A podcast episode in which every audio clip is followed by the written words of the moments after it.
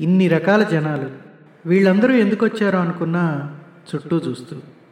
లాల్చీ పైజమాలు పంచెలు చీరలు పంజాబీ డ్రెస్సుల్లో రకరకాల వయస్సుల వాళ్ళు. ముందు వరుసలో అప్పుడే పెళ్ళైన జంట పసుపు బట్టలతో కూర్చొని ఉన్నారు క్యూ కాంప్లెక్స్ నుండి మసక మసకగా కనబడుతోంది బంగారు గోపురం. వేకుజామున ఐదున్నర అవుతోంది. డిసెంబర్ నెల. మంచు కురుస్తోంది బయట. అప్పుడు నేను బెంగళూరులో ఉండేవాడిని. ముందు రోజు తిరుపతి వచ్చి ఫ్రెండ్ని కలిసి దర్శనం చేసుకుందామని కొండకొచ్చాను.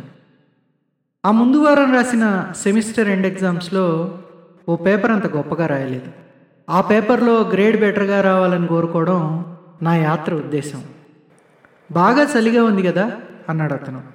పక్క కుర్చీలో కూర్చొని ఉన్నాడు ఓ నలభై ఏళ్ళు ఉండొచ్చు. జనవరిలో ఇంకా ఎక్కువ అవుతుంది అంటూ షేక్ హ్యాండ్ ఇస్తూ పరిచయం చేసుకున్నాను నేను. నా పేరు వెంకటరమణ. నేను బెంగళూరు నుంచి వచ్చాను అని చెప్పి. దానికైనా మాది రామనాథపురం తమిళనాడు. ఎల్ఎన్టీ ప్రాజెక్ట్స్లో పనిచేస్తుంటాను. నాలుగేళ్ళ నుంచి రాజమండ్రి దగ్గర ఓ డైరీ ప్రాసెసింగ్ యూనిట్ కమిషనింగ్ చేస్తున్నాను అన్నాడు. నేనేమి అడగకుండానే ఇంకా వివరాలు చెప్పడం మొదలుపెట్టాడు అతను. ఇప్పుడు మా నెక్స్ట్ ప్రాజెక్ట్ గుల్బర్గా దగ్గర. చాలా మారుమూల ప్రాంతాల్లో పనిచేయాల్సి ఉంటుంది. ప్రాజెక్ట్స్లో పనిచేయడం అంటే అట్లాంటి చోట్లకి ఫ్యామిలీని తీసుకెళ్ళలేము. అందుకే వాళ్ళని చెన్నైలో ఉంచి నేను తిరుగుతూ ఉంటాను. ఒంటరిగా ఉండడం వల్ల అన్ని రకాల అలవాట్లతో చెలరైపోతూ ఉంటాం. డబ్బులు బాగానే వస్తాయి. జీతం కాకుండా రోజుకి అవుట్ స్టేషన్ అలవెన్స్ అని ఓ ఐదు వేలు కూడా ఇస్తారు. రోజు మందు ముక్కాలైందే నాకు బండి నడవదు. ఇలాంటి సకల గుణ సంపన్నుడికి ఇక్కడేం పని అబ్బా అని నా మనసులో నేను అనుకున్నాను. కొనసాగిస్తూ చెప్పాడు అతను. రాజమండ్రి వెళ్ళిన రెండు నెలల్లోనే చంద్రకళతో పరిచయం అయింది. వారానికి మూడు రోజులు నా భోజనం తనింట్లోనే నేను పరిచయం అయ్యాక వేరే వాళ్ళని దగ్గరికి రానిచ్చేది కాదు. తనలాంటి వాళ్ళతో పరిచయాలు నాకు కొత్త ఏమీ కాదు. కానీ తను ప్రత్యేకం. ఓ పక్క ఇట్లాంటి పనులు చేస్తూనే రెండో పక్క పూజలు పునస్కారాలు గుళ్ళు గోపురాలు.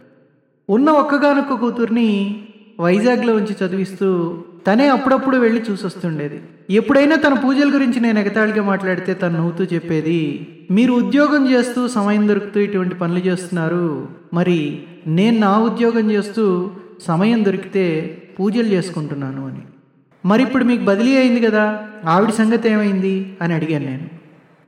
నా పాటికి నేను ఆవిడ పాటికి ఆవిడ అన్నాడు అతను అర్ధోక్తిగా.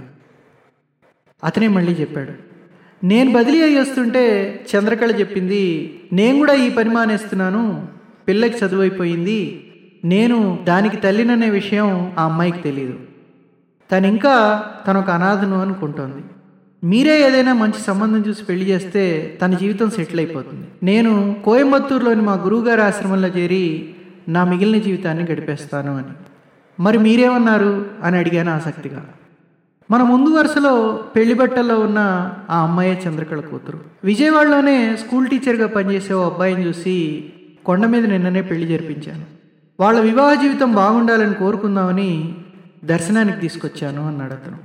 మీరేమనుకోనంటే నాదో ప్రశ్న అన్నాను నేను సందేహంగా.